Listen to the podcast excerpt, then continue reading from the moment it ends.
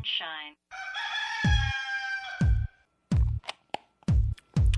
Playground. Raincoat. Hot dog.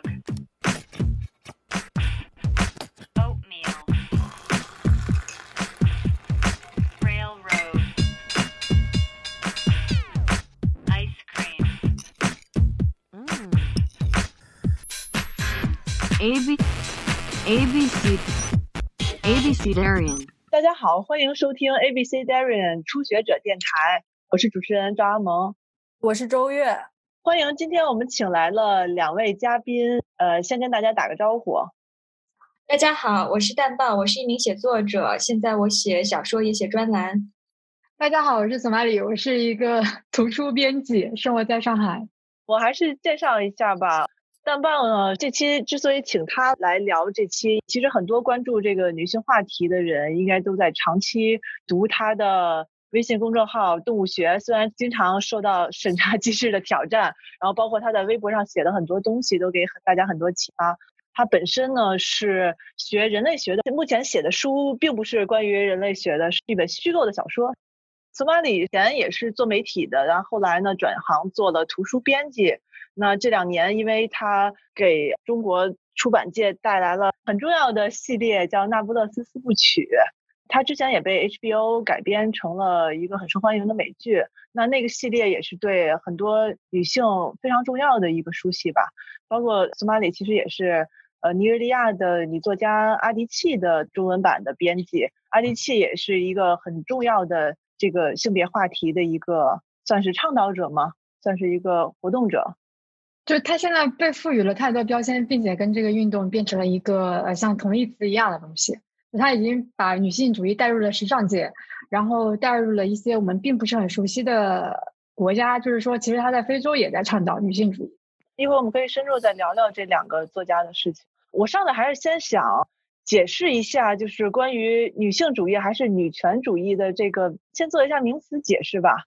这个词它的英文就直接是 feminism，所以实际上翻译成女性主义是比较直接的一个翻译。但是呢，在中国可能用到的更多的词是女权主义。我记得之前淡报是特意有写过文章，认为翻译成女性主义还是女权主义，其实不光是一个翻译的问题，它其实显现出了我们面对这个问题的两种不同的策略、不同的态度倾向。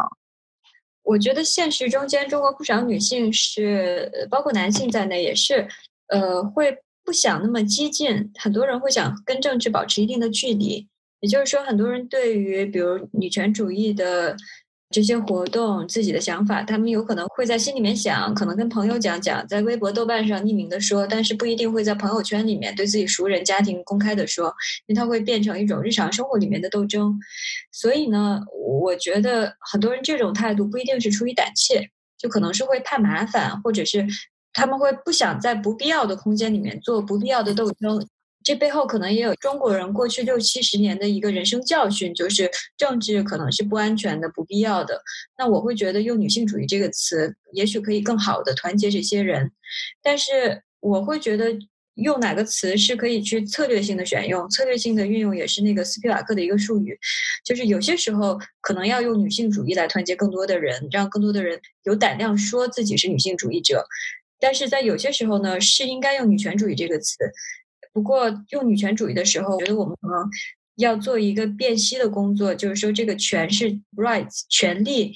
是利益的那个利，所以核心在于为女性争取 rights 争取权益。因为中国社会有一个误解，大家看到“权”这个词，一般想到的权利都是力量的力 power，不是利益的利。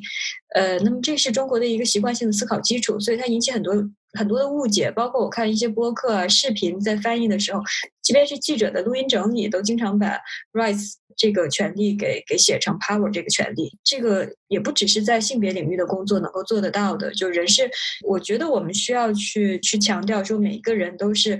多种 rights 多种权利的这种集合体，然后在这个意义上去谈女权主义。所以具体是呃女性主义还是女权主义，我觉得是策略性的运用，看平台、看对话人群、看你想要动动员的力量。但是在用女权主义的时候，我觉得是要把什么样的 rights 这个给梳理清楚。这是可能在中国尤其要做的一个，因为同音，因为关于 power 的这个文化，我们要做的一个一个斗争。确实，“权”这个字经常会让人觉得好像是一个很有攻击性的事情。我觉得可能也因为你谈权利，就是 rights 利益的利的时候，中国各种各样的原因，大家其实很少谈个人的权利。可能很多弱势群体，甚至不弱势群体都很难去谈这个问题。所以大家提到权，第一个想到的就是权力，就是力量的力。好像“权力”这个词在中国是一个更更能被谈论的事情一样。听到你们在讨论的时候，其实我也想有个问题问淡豹。我自己写东西的时候，其实明确的能够觉察到自己在一页文章里面，如果我是抱着一种想回避问题，或者是想让自己显得更理性、更为中立的时候，我一定会选择用女性主义这个词。但是其实我觉得女权在中国的污名化比女性要高出好几个层次，所有的女权都已经一定前面会加上那种动物性的侮辱。所以我不知道淡豹。你自己的写作有没有经历这样的变化？会逐渐的去面对这个矛盾？对我，我特别理解苏曼里说的这个。我自己用女性主义者更多，我一个是跟阅读的人人群有关系，另外一个原因是，我觉得我写东西的时候，经常是想要结合性别的视角，或者写传统上女性会经历但是不那么足够被书写的那些议题。那写它的时候，我我想要带着性别视角去写。那我会觉得它是一个女性主义的议题，但它不一定是直接跟对于权益的要求，所以我很多时候会因为这个原因用女性主义者。但是我完全同意索马里说的，就是女权主义这个词在中国恰恰是因为它会更激进、更 provocative，然后所以它也会激起更多的批评。用女权的时候，它会有两个层面的问题，一个是刚才说的说的这个层面，另外一个层面就是女性和男性都有可能会误解，说女性要求权利是一个呃东风压倒西风，女性要说了算，要压倒男性的这样的一个误解。其实大家要的经常是平权，要求的是女性生生之为人的权利。所以呢，我觉得在另外一个层面上，就是女权主义者这个词的激进性，其实也是应该被动员的。我们是要 dare to speak。就是要敢于说自己是女权主义者，这点特别重要。特别想知道你们每个人各自的女性主义是什么时候开始觉醒的？是因为你很早接触到这个书或者理论，或者是有过某个事件的直接影响？就我小时候是一个不会考到前三之外的一个女女孩，但是我从一岁到二十岁从来没有留过长头发。就我这长头发应该是我工作之后，我觉得我有时间。有钱金钱去打扮自己，那之前的情况就是家里人也不鼓励，包括我自己对女性气质也是非常甚至有敌意的。我有的时候很羡慕那种女性特质，所以我可能有的时候尝试半天假装自己不是很爱说话，或者不是很喜欢表达自己的观点。但后来我发现，你的天性就是会冲破你的所有的对自己的这种阻拦，它会表达出来。所以后来也是放弃了。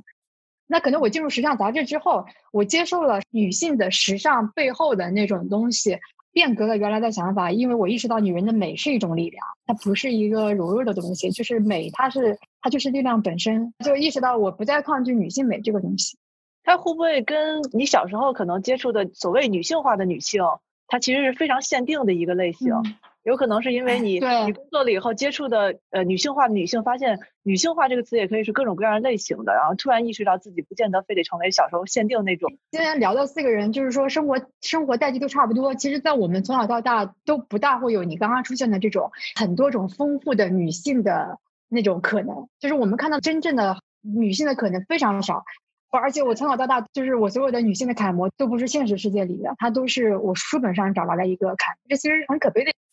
单豹呢？因为我觉得单豹应该从小就是又美丽，然后 又独立又智慧。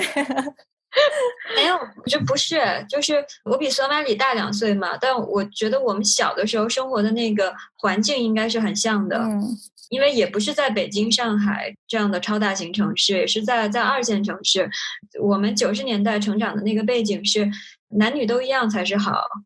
我也是小学的时候可以留长头发，中学的时候是一全部都要剪那种军事化短发的，每天都要踢正步的。所以，如果谁有女性化的特质，你基本就会觉得这个人可能学习不太好，真的是这样。就我们那个咱们那个年代的一个一一一个特点，对于女性最高的这个赞誉就是她能做男人一样做的一样的事情。所以那个时候其实没有什么对于性别特质的思考。要到长大之后才会发现，当时的那个不思考或者男女都一样，它下面遮蔽了很多东西。他同时说，你表面上男女都一样，你要有一样的成绩，但实际上你的那个社会压力，还有尤其是你长大成人之后所面对的家庭责任啊等等，又很不一样。我自己是，比如长到了二十出头，开始意识到男女都一样这个话语的一些虚伪之处吧，所以才会去想性别特质的问题。我也是跟苏玛丽很像，就小的时候不太存在这种生活里的女性榜样。我长到二十多岁看英文书，经常会看到女性作者写说：“我把这本书献给我妈妈，因为我从小她就跟我有关于什么什么样的谈话。”然后或者是我献给我的妈妈，因为她是我最想要成为的那种人。就这些文字是当时对我打动特别大的一些东西。我想说，哇，如果能够有这样的生活，那多幸福啊！我会想象，如果自己生活里边曾曾经有这样自己想要成为的人，是在自己现实之中的，又是一个女性的榜样，那么自己会走上一个什么样不同的道路？会非常羡慕。是一直擅自的觉得你是对自己的读者有这么一个自觉，我感觉到你在有意识的让自己的文章是给更更广泛的、更普通的人看的。因为我和小左也经常聊到，比如你新发的一篇文章，大家总得赶紧看，因为很可能马上就不见了。赶紧看的时候，就会觉得你把一些很复杂的东西。讲的特别的清晰嘛，深入浅出嘛，这真是太过誉了。真的不是我写的好，我觉得我是经常是在用故事和比喻去代替说理，所以可能我现在意识到说，逐渐这样发现自己思维的特点。我想我可能真的不是那么适合做做严格的社会科学，可能适合我的就是用社会科学的训练去做一些跟叙事、跟故事，呃，包括跟大众传播有关的工作。然后希望更多的人看到这个这个想法是有的。本质上讲，我还是挺乐观的。就是有些人真的觉得话语是无力的，但我我不是这样觉得的。我咱们刚才聊到的小的时候，然后生活里边有没有自己的 role model？我是觉得很遗憾。我姥姥对我当然影响也很大，但是我也很难说我自己的生活目标就是未来成成为另一个他。我觉得自己生活里没有 role model。我觉得真正构成我思想的世界的，让我有憧憬的那个世界，都是来源于文字、文学、历史各种各样的文字，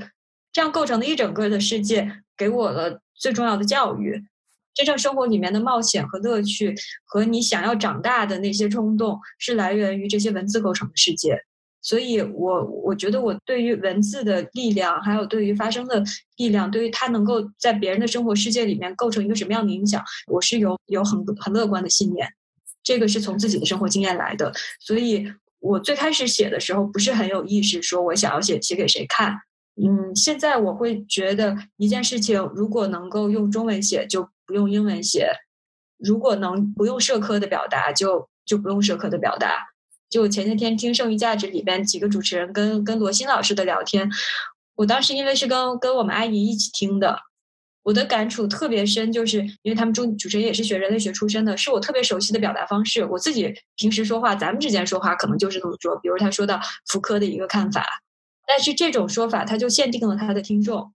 但是呢，罗欣老师讲的特别好，就是。他他说话既有深度，但他同时又又能用大家都能够理解的语言去去表达。他会引用一一本书，但他一定会把这个书里面他想要给你的观念，他用大家都能理解的话说出来。阿姨和我，我们都能够听懂。后来阿姨一直在跟我说，说她老想起来老师说的那句，说一生所学就是为了此刻。王阿姨说，你想一想，只是很很有感慨的，就一个人一辈子所用的知识，在现在这个时候派上了用场。你才能更好的理解那些知识。我我心里想说，对啊，罗新老师是他就是这个意思。那如果说我们的一生所学要让它派上更大的用场，我是觉得我们要用更平易的语言去更准确的表达，而不是去去总在用一些西方化的概念。这个我我我越来越觉得它的重要性，包括女权主义的的一些问题，西方对于女性主义的问题，会因为他们自己的政治、他们自己的社会史有重要性方面的排序。但是这个跟我们现在面对的中国的问题的那个重要性的排序，我们的说理方式是不一样的。我是现在有点有意识的在在在改自己的表达方式了。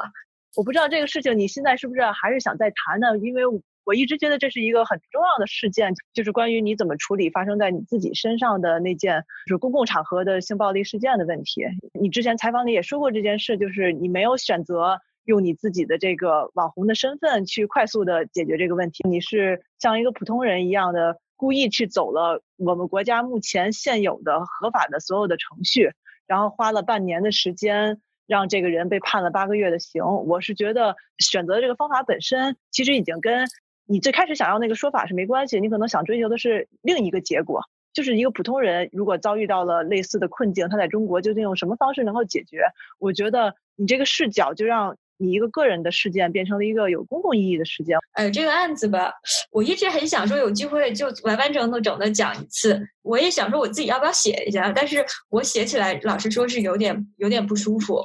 当时处理的时候是觉得很呃很费力，也挺痛苦的。现在想起来还是挺多经验教训的吧，因为把这个流程走完了，每一个环节里边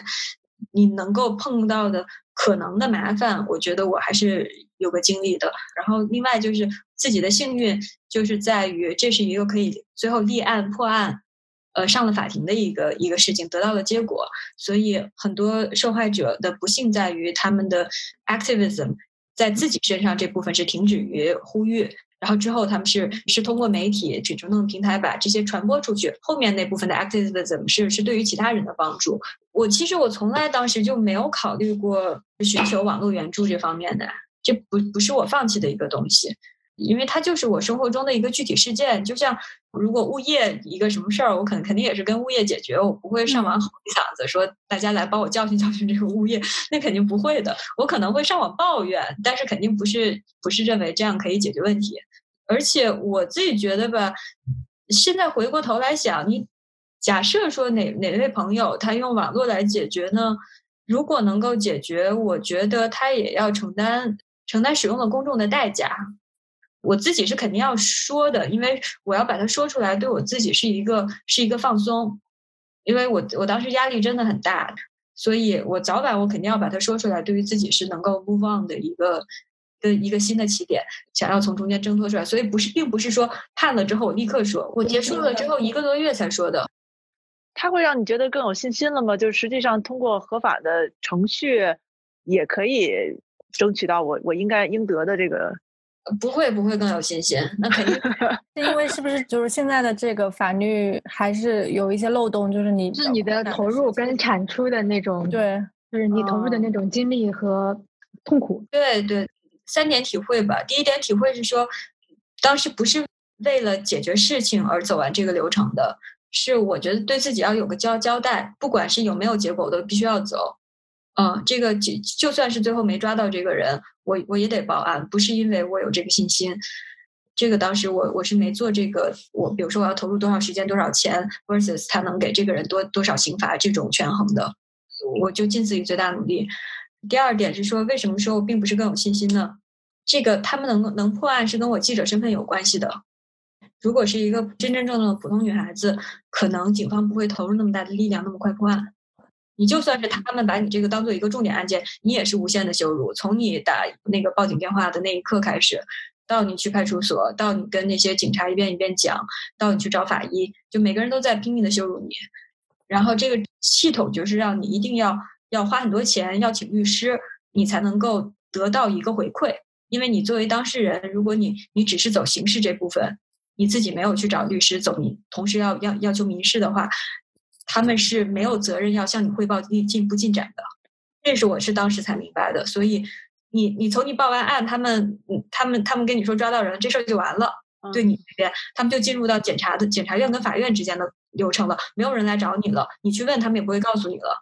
啊，因为是公诉案件，相当于就跟你没关系了。对的，我我找律师不是为了民事要求赔偿，我一点赔偿都不要。但是我是为了要了解这个事情进展到什么情况，我要跟他到底，所以我必须要找律师，因为律师就可以代理我。他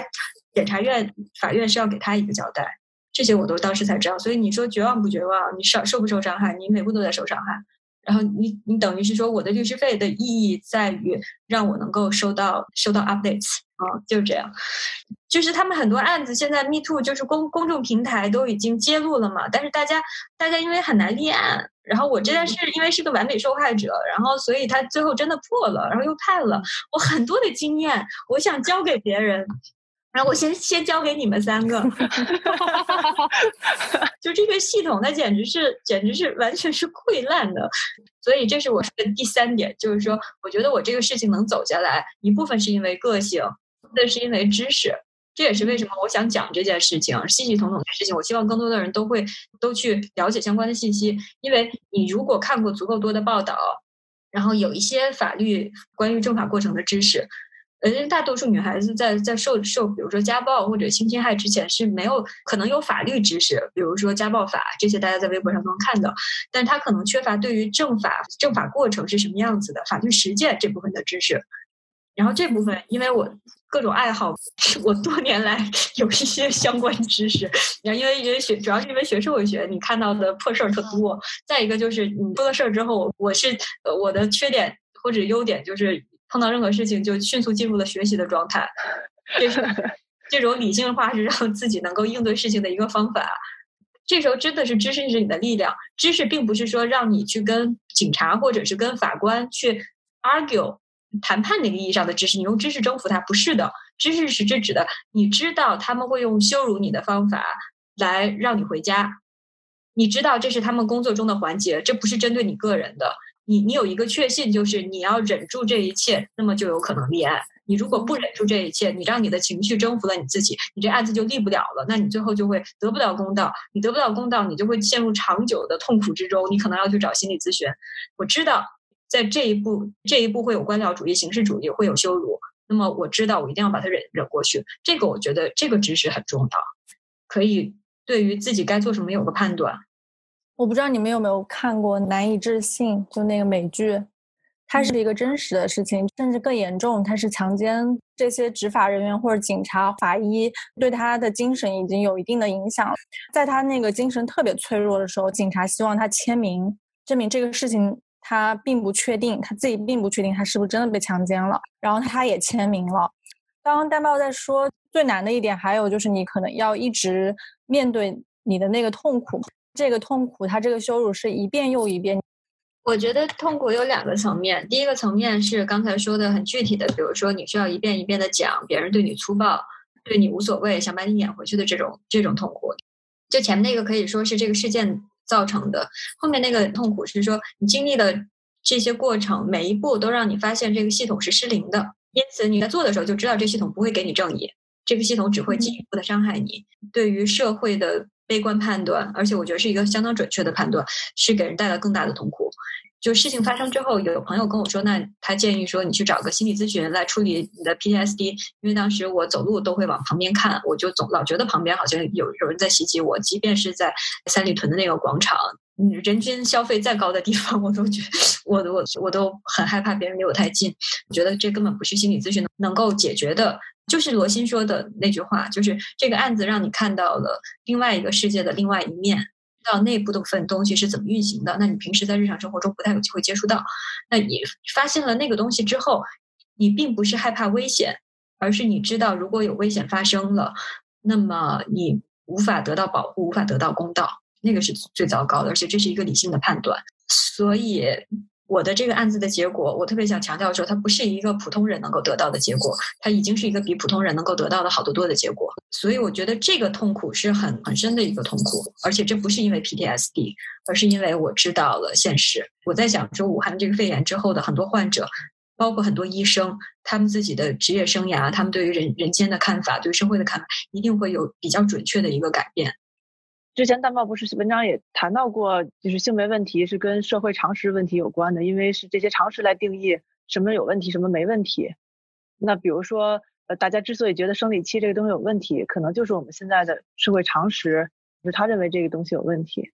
刚好我也想说一个，我不知道这跟南北方是不是有关系。北方人基本上小时候谈到呃来例假这件事的时候，用的是例假两个词嘛，它就相当于他说的是你你一个周期性的，你每次都会出现的这么一个事情。所以我觉得例假也许是在这种情况下诞生的一种很实用的一个非常中性的词。那月经呢是相当于是医学界或者生物界对这个东西的叫法。但是我上大学了以后，因为有了南方的同学，我第一次听到大姨妈这个说法。大姨妈这个说法其实基本上可以叫一种外号。当你不好意思提起这些东西的时候，你给它起一个外号。小所，当时你你从小长大的环境通常是怎么叫这个？南通呃乡下有一个更隐晦的，就是叫呃呃普通话叫就是你的身上来了，会用一种 something is coming 这种，它不会体现规律，也不会出现血。反正在我看来，就我没办法把它写到我的文章里面去。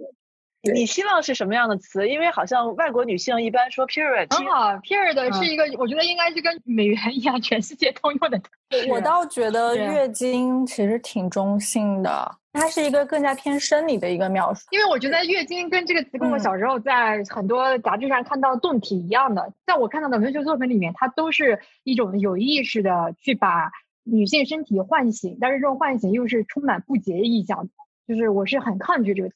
不知道你是读过了什么样的读物，然后让月经这两个字 引起你一些不适的回忆。你不知道中国那些四五十岁的男人在写小说的时候都是写月经的，他不会写大姨妈。就是我小时候看过费都这样写月经的，唐婉儿不是跟庄之蝶在偷情，然后他去桥上等庄之蝶，但是庄之蝶没有出现，当晚唐婉儿来了月经。然后呢，这个男性作家是这么写的，他说：“直到夜已深沉，桥头上再也没有行人，他等来的只是下身流着月经的洪水。且在换换纸的时候，弄得一手的血。他突发了奇想，竟把那血涂得满掌，就按在了桥头栏杆上面，按在了那棵树身上，按在了树丫中的石头上。贾平凹又继续意淫，就是这个女人的精血印在石头上，像呃每个人的手印，就是每个人的生命涂地。你就能看到，这是一个男性对于女女性精血和身体和什么的一切的那种滥用。我小时候看到这种情节，就是你就觉得说，这个女人的身体在这个庄志杰的欲望里面是非常的猥亵的一种东西。就是现在再来看他写这个精血也是一样。我觉得挺好，挺搞笑的，就这这一段。我刚才是去查了一下那个女职工劳动保保护法，叫经期，嗯，对，会有女职工在经期禁忌从事的劳动，比如说冷水作业、低温作业，所以他没有直接提到月经例假这个词，但是法律术语就是他说经期。其实我觉得，如果更多的人知道这件事儿，你能想象会对孕期有保护，但你想不到会对经期有保护。包括呃，像比如说我们生活中如果提起来我来例假很不舒服，我不想碰凉水的时候，大家会觉得那是你个人感受。但如果我能把这个法律条款呼到对方脸上，说你看，就是我的这个权利是受保护的，经期确实有非常非常专业的依据证明它不适合进行冷水作业，那也许就是如果大家能把这个事儿更公开讨论的话，我觉得对大家都有好处。这种感觉虽然不像拉屎，却让女生们痛得要死。一到这个时候，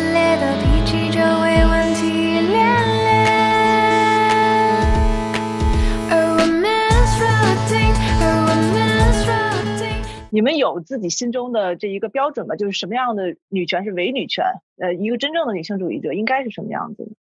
我觉得女性主义者可以多种多样。硬要说某一种女性主义者才是真的女性主义者，其实是现在的政治经常用来打击这个群体的一个方法。不同女权主义者，它确实应该有各种不一样的群体，因为每个人在社会中的呃处境立场是不一样的。比如说，一个女工和一个办公室的女工作人员，她们所面对的困难，她们所想要的前景也都是不一样。那还有呃，在不同的年龄组，大家的那个关心的议题、受到的伤害、想要的权利也都不一样。所以我觉得应该有不同的群体，没有必要去定义谁是更真实、更急需的权利。就恰恰是在大家的发出自己不同的声音的时候，大家才能够形成一个更强有力的一个合唱。我唯一觉得我会觉得是伪女权的，就是以女权为名来，不是为群体来争取权利，而是为为个人或以某一个具体组织打着这个旗号，然后来争取一些利益。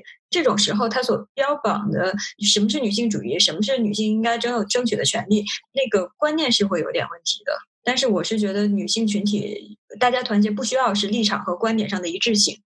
我记着你最近的两篇文章都有提到，你身边有一个非常具体的实践性的 女权主义者，就是你家里的阿姨。因为我们这两天又重新在看那个阿迪奇的书的时候，他里边也提到说，他认为他的曾祖母就是一个女权主义者，虽然他可能从来都没有听说过这个词。可能我们身边是有很多的，在理论上根本没有对这个词有认识，但实际上他的行为就在践行着跟女性女性性别有关的一些实践。阿姨是她的很多观念，年轻的女女性主义者一定是不赞同的。比如，她肯定会觉得谁都应该结婚。西方这个思想影响的这一派女性主义者的观念肯定不一样。可是，我会觉得她就是她那一代特别棒的女性主义者，因为她她她会强调同工同酬，人应该自立自强。这个我觉得是很典型的，是我小的时候大家想象的那种女性的一个理理想状况。她克服了巨大的困难，来达到了这些，为自己的女儿创造了一个在实质上更平等的一个生活环境。我觉得我们很多人，我估计都是像他这样，就是寻找到自己立场的那个动力，不是来自于书本，是来自于经验。我自己也是从生活经验里面，我觉得有了对于性别的觉知。书本上读到的东西，在自己生活上的觉醒之前，不是特别有意义的知识。但是我觉得小说毕竟它是讲的是故事，它在一定程度上肯定比理论的书、比学术的书更明确的传达给你，呃，究竟女性遇面对的困境是什么？你们会觉得这种虚构的作品，小说也好，影视作品也好，实际上它会比理论知识。更适合让一个人意识到他面面对的是什么样的问题，会有吧？电影或者说电视剧这种作品，可能会让你有一个沉浸式的那种代入感，包括有一些片段，如果是你曾经经历过的，但是比如说你潜意识你把它忘记了，然后那个片段它可能会马上的唤起你的记忆。我最近因为看了八二年的金智英那个电影，里面有一幕我印象特别深，就是他去岳母家做客。你能感觉到他整个状态就是压力特别大。早上可能五点吧，他就突然惊醒，因为他的岳母在厨房里面弄各种菜啊，他就特别紧张，就马上去厨房里面就去帮忙。会觉得就是有时候这种压力，它其实是慢慢累积的。白天吧，她一直在厨房，她老公的姐姐来了，一家人就是在客厅里面特别其乐融融，然后。他的岳母还要吩咐他，又要让他去做什么，他就是突然崩溃了。当时看到这一幕的时候，你会突然感觉到，虽然是很日常的，但是那个慢慢慢慢累积的压力，可能有一天你突然就真的窒息了。我当时看了金智英的书之后，就我大概知道这个小说他他想说明什么。他当然写的是真实的东西，东亚女性每一天你的日日常生活结构都是这样子的，就是他在我看来没有。作者跟他描写的这个状况本身，或者是说他跟里面的这个主人公之间都没有形成一个有效的对峙，所以这本小说在我看来，艺术上是作为小说本身，就是我可能没有那么喜欢。阿蒙刚刚一直在说小说或者艺术本身，在相比于理论来阐释这些状况的时候，我当然是觉得说艺术或者是小说是更为有效的，因为那里面才是真正真实发生的地方。在我看来，它的真真真实性是没有达到艺术的真实，它是一个非常社会层面上的真实。我是很喜欢金智英这本书，也是手不释卷的这样一次性的读完的。金智英肯定不是这样的复杂的小说，它在文学性上可能没有那么高，但是我觉得它和那种文学性很强的、比较复杂的视角交叉的小说相比，二者的关系就可能像一个海报。或者像一个 statement 的 T 恤和一幅艺术画作之间的区别，我觉得它也很有力，也很好看。复杂性会让人想的更多，但是金智英这种直接性，我觉得动员力量也很大，它能够让人看到这个情况的紧迫性，还有还有普遍性。有时候是是复杂的东西所达不到的。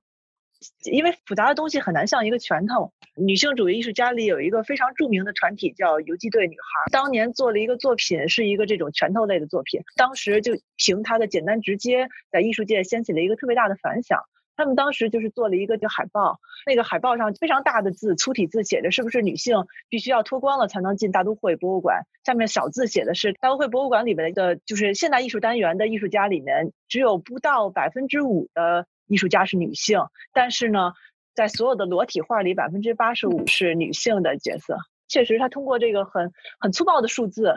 然后包括他很粗暴的口号，反而让让这个事件直到今天都还在被讨论。我觉得他是把很多的理论的学者为了追求准确而字斟句酌的去找的那些点，把所有的书本都扔掉了，让你知道女性艺术家在艺术界事实上被压制的一个人群。可能这这些。粗暴的东西就是有它本身的力量的，就是简单的东西。对，我想插一个例子，正好是我们在说《阿迪契》这本书，中文版是这个女性的权利嘛，英文版就是 We should all be feminists。那大家都知道 We should all be feminists statement 这个口号已经跟时尚紧密结合，上了来，然后上了 T 恤。哎，你们不要嘲笑我，上个礼拜我看了这个电影叫《超时空同居》。佟丽娅演的这个比较时髦、虚荣，一心想嫁给有钱人的女孩儿，她在其中一幕里面穿的白 T 恤就是 “We should all be femin- feminists”。你可以说像这么一个大俗片儿，你可以说是大众文化在征用这个口号，你可以说化解了它的激进性。但是我们从另外一个方面来看，这个拳头它是有可能流传出去的，拳头的力量有可能因为在不同的水域，你你不断的击打这个水花之后，它激起来，它可能变成非常微小的一个波纹。可是我们想象，如果“女权主义者”这五个字是在中国的 T 恤上，这个词不断的出现，那它本身也是对于污名化它的力量的一个反驳，大家会越来越熟悉它，不会看到女权主义者就会觉得这是另类的，因为大众文化、主流文化也在使用它。回到刚才呃大家讨论那个问题，就是简单直接的东西，它有它的力量和它的传播效应；那么复杂的东西也有它的不容易被征用、不容易被误解、不容易被翻译的那些好处。这几年不是特别流行那个大女主戏嘛？但是你仔细想想，这些大女主戏好像都是这样的一个女性形象，就是我必须是满分的，我必须是同时我又有事业又有家庭又同时是漂亮的。她其实是提出了一个非常艰难的一个任务。我是觉得现在的编剧、导演应该好好去想想，到底什么是性别视角，什么是女性视角。我觉得这些影视的资本，他们都看到了年轻女性，呃，他们的受众有越来越强大的自我意识，越来越想要屏幕上能够看到自己的影子，看到强大的女性，所以大家都在做，觉得都挺好啊，《欢乐颂》啊，呃，《芈月传》啊。但是我觉得他们搞错了一点，就是性别视角，并不是说你要塑造什么都有的女性，也不是要塑造一个女性的野心谋略之中达到了权力的顶峰。他们那种对于什么是复杂强大的女人的想象，还是在想象武则天、慈禧。这个从来都没变过，有权力控制，然后金钱、财富，甚至是驻颜有术，这些都是武则天。那如果在那个意义上讲，我是觉得这些影视剧的性别意识这二三十年都没有太大的长进。我小的时候就看武则天，那时候看刘晓庆，现在看《甄嬛芈月传》，这个我就不是特别感兴趣。我发现了一个很有意思，我上周把顾长卫的《立春》在看了，我觉得是因为我现在已经三十四岁，我现在在看到这个电影的时候，我才意识到这个零七年的片子比现在很多电影都来的有力量。我不知道为什么，在我看来，在这个片子里，王彩玲至始至终都是更有魅力的那一个。我我是觉得说，顾长卫这个电影才是真正的女性主义电影。前因为我没有看过这个片子的时候，大家一直会拿王彩玲很丑来说这个问题。但我现在意识到，导演并不是要拍她的丑啊，他拍的是一个普通人，但这个普通人是无比无比的正常。包括我觉得他最好的一个场景就是。并不是说他呃觉得自己北京梦碎了，而是因为他有一年他过年回家，终于看到了王彩玲她生活的家乡是一个非常非常贫穷的地方，他爸爸就是半身不遂在炕上，他妈妈是一个农村老太太。那个片子当中最浪漫的一个瞬间就是他老太太拿着一个长杆在那边放鞭炮，然后过来跟他女儿说新年快乐，就觉得王彩玲从这一刻接受了生活本身，所以他后来才决定他可以选择领养一个女孩，他可以。用一个临时的那种家庭的形式，让他的父母对他终于放心。我再插一句啊，我也是，我小的时候看不懂立春，长大经过悲欢离合之后，真的觉得自己就是王彩玲。但现在完全看懂了立春。我觉得顾长卫和王彩玲的关系，就像福楼拜和包法利夫人的关系，每个人都是包法利夫人。我就想说，现在小女孩如果看立春，我特别希望她们能够感到的一点就是，美貌这个东西非常表面。不仅是说董璇饰演的角色有没有幸福，还有一点就是，比如说蒋雯丽很美吧，可是说丑就丑。人的外表真的是是太简单的一个东西了，所以人在外表上面用力，我觉得真是没啥意思。立春她主要就是人是有理想的。我现在对很多的呃大女主戏不是那么满意的一点是，这些女性你可以看到她成功或者她什么都有，她有职业野心，可是你看不到她的理想。他可能是高管，可是他的职业动力可能是为了，比如说给自己的家庭、给自己父母亲或者给自己弟弟供他弟弟上学，或者他的动力可能是在公司里边的人事倾轧、勾心斗角，我必须得赢。可是你很少看到一个人和生活的关系是是由理想驱动的。那男性人物和女性人物文艺表达的时候，一个大区别就是我们经常会看到有理想的男性人物。他不一定小的时候受了一个什么罪，所以之后他要什么恩人报恩，没有那么复杂的事情。他就是对一个东西有信念、有乐趣，他在追求它。我是希望这种东西越来越多，不管这个人物最后成功不成功。我们看看那不勒斯四部曲，我们也看到人是有理想的，即便两个女性人物的理想也不一样，在中间她的理想可能也曾经有过虚伪的成分，或者她曾经走过歪路，她觉得我靠模仿是可以达到我的理想的。可是我们看他们不同阶段的那个理想，不是一个控制他人，或者是人事斗争、办公室政治，或者是原生家庭那些东西驱动理想，那个理想还是他内心的一个信念。我觉得这个东西特别重要，这是我心目中的大女主的意思。这个我想起来，那丹报之前写过一个政务信箱回信，原来一封信叫《为我们未来的女儿》，其中有一句我印象特别深，就是你说有时候你需要放弃一些现在看起来像是机会的东西。可能我对于大女主戏的一种警惕，就是来自于这种，她好像是把这些东西当做一个甜头给你，说你看你可以拥有这些，但实际上她忽视了很多更更本质、更实质的东西，就是你刚才说到的人物的驱动很少出现理想。我自己的也是亲身体会，也是跟看很多，比如说来信，或者是整天刷微博看到女性讲自己的生活经验之后的一个体会。我觉得女性要像跨栏一样，要跨过两个栏，一个是说要处理自己跟自己的性别价值有关的那些问题，就比如说有的时候你的性别价值有可能会带来财富、身份、职业机会，不一定是你自己要求交易，但是它可能中间隐含有交易。第二个跨过栏就是要处理自己对于爱情、婚姻、家庭、后代的那些渴望之间的关系，不是说你不要这些东西，比如说不要外表或者不要爱情，但是不能被俘虏吧。也不一定是说就工作更重要或者自我更重要，我觉得更重要是说你要看清楚那个渴望有多少是社会社会要求你的，有多少是别人塞给你的，有多少是你自己真的想要的。嗯，小左，你不是也在编辑费兰特他的新的书？他是特别喜欢谈论他和他母亲之间的关系吗？我其实也觉得这个事情怎么说呢？他跟母亲的的关系的方式也挺有启发性的。我确实觉得自己过去在否认女性特质和抗拒和母亲更亲密的关系这两件事情上是有他的非常相似的关系的。我记得它里面可能第三本的时候才开始真正的去谈论他和母亲一定程度上的一个和解。因为他这本小说散文随笔书信集，就基本上涵盖了他对自己写作生涯的一个回顾。然后我们也也要看到，就他写《那不勒斯四部曲》的这种母女关系，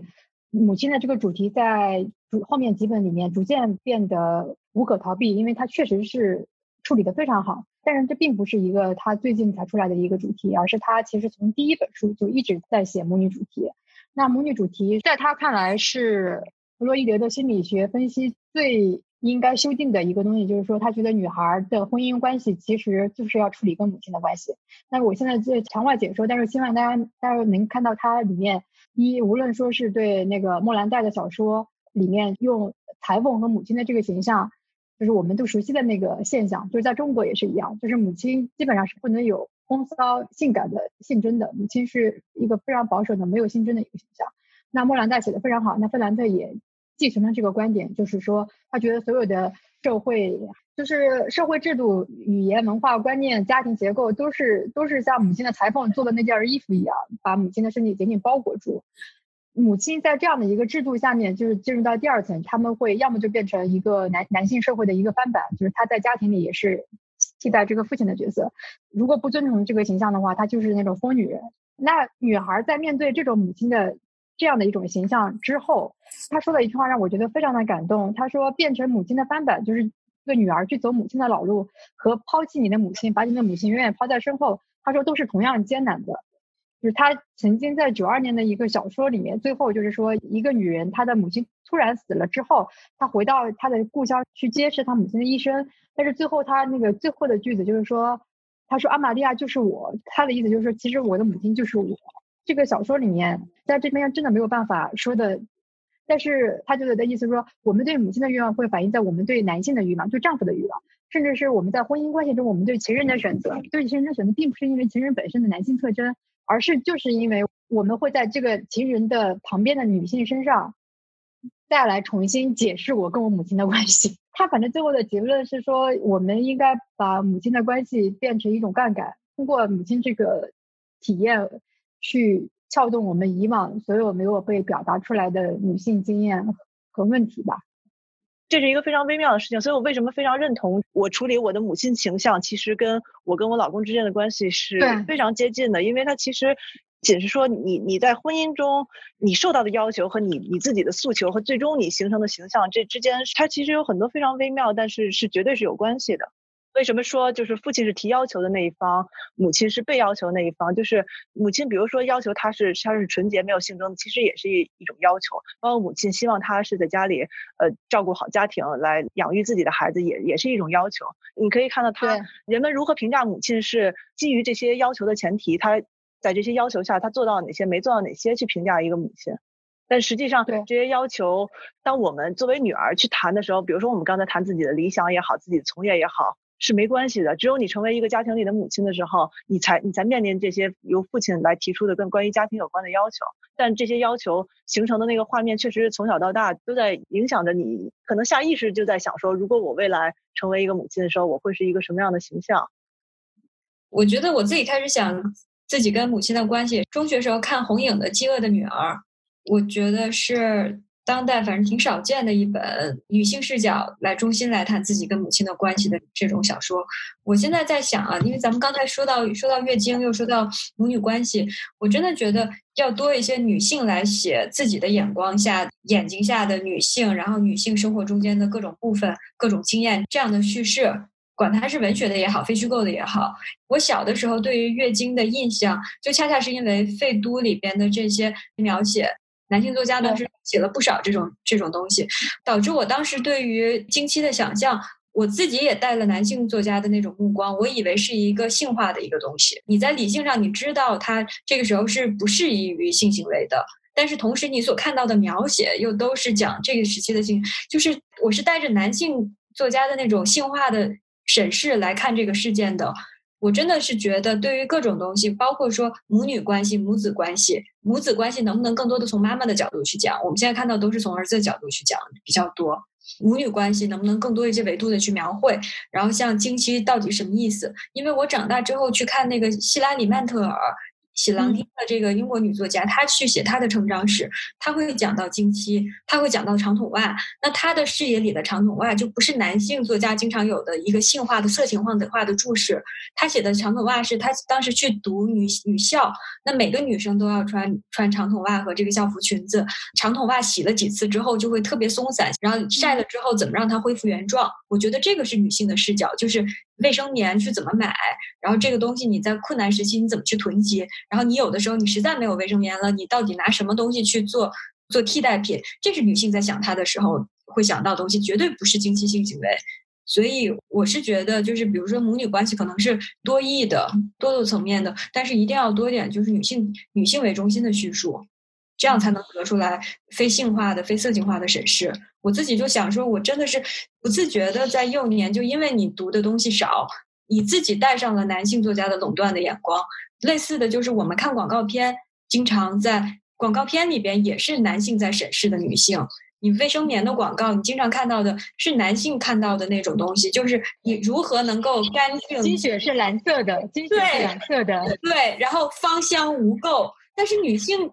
考虑的根本不是说我怎么能够在经期 be presentable，这不是重要的，它这是一个外人在看这件事情。说到更多的人来来写作，小索好像一直想在国内做一个知更鸟系列，是吧？想引入更多这种探讨性别话题的，可以这么说吗？其实应该有很多出版社都在做这样的选题，呃，就是每家做的时候都希望能够把一些题材或者是风格不同的东西，能尽量到放到一个系列里面去。知更鸟就是，当然它是一个错综复杂的译名，但是因为《杀死一只知更鸟》里面，在中国人的小说解读寂静的看法，就是说它是一种只会唱歌不会作恶的生物。那其实我我也想用它来类比，就是女性它本身的存在，它其实是一个无害，它是一个美丽的东西，但是却是几千年来一直被遭受就是越来越复杂的那种压迫吧。所以这个系列为什么叫知更鸟，也是因为出于这样的初衷。然后，所以我们也想通过今年的一部分工作里，我希望自己能够，即使被别人视为说你是一个女权分子也好，还是应该应该让中国多一些这样的声音。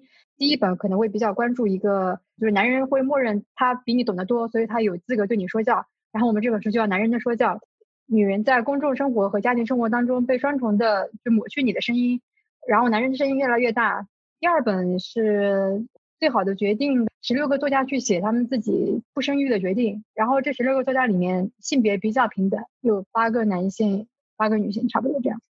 把生育问题变成一个开放的问题，而且是一个共同承担的问题，而不是一个直接把女性归罪化一个预设。第三个是进对于生育的一个思索吧，Motherhood，就是那个加拿大女作家的一本书。那本书里面通向的结论，我也再想跟大家 分享，就是他是通过一个掷骰子这样的一个决定来思考自己对于生和不生的这个意愿，然后他最后通向的结论是。就是生孩子的人生和不生孩子的人生，从某种程度上来说都是一样的虚无。然后我希望大家接受这个论调，再来重新会看，就是每个人的人生选择的问题。对，最后一个问题吧，就是我们可能因为毕竟是一个初学者电台，每次都会让大家的结尾做出两条建议。这回两条建议，一条是你们认为，如果我从头开始要要成为一个女性主义者或者关注这个话题的话，第一步应该做什么？第二条建议就是，你认为所有的建议中最重要的那条是什么？我觉得女性主义的初学者第一步是要先多看书，因为我相信，无论自己处在一个什么样的生活情境，一定过往是有女性的性别经验，或者对于性别不平等的经验，只是自己不一定能够把这些经验表达表达出来，或者不知道这个经验到底是什么意思。所以我是觉得一定要先广泛读书，然后帮助自己能够。理清自己的感受之后，再慢慢去形成自己的东西。同意，对，因为首先我自己就是你有这个意识的这个萌芽，也是来源于书本。女性主义带给我们，首先它是一种反思和质疑的能能力。你有这样的一种敏感，你可以去思考前的一些处境中，它是不是有一个不平等的存在。这个思考的能力很重要吧。还有一点就是共情，就是你去体恤一个群体，而不是单独你个人的问题。开始，因为我们一直也有聊到女性气质的这个事情。我自己的想法啊，是觉得我们是应该拥抱女性属性中的这些特质，而不是说刻意的去回避它。我想抄袭一句董明珠之前的采访里说的话，就我还挺喜欢的。董明珠说：“你要相信自己有别人没有的独特的东西。”我我觉得很多男性就是从小就被。就被教导，他们是有可能发挥独特的作用的，他们是有价值的。那很多时候，女性好像不被教育去允许自己可以这样想，所以我觉得最重要的可能是自己到人生某一步，不一定是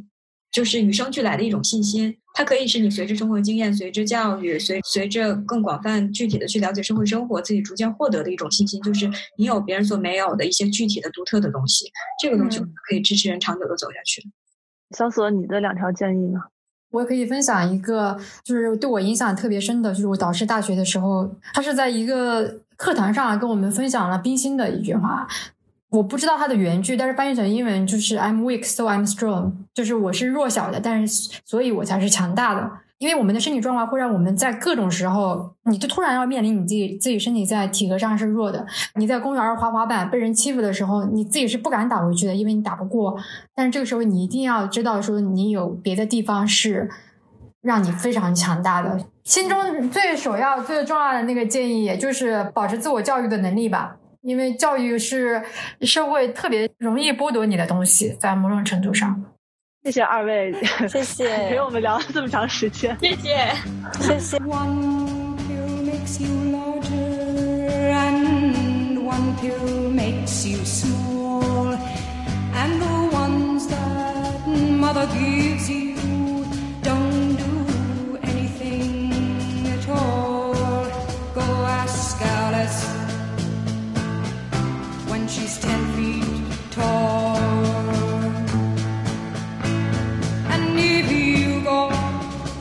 Chasing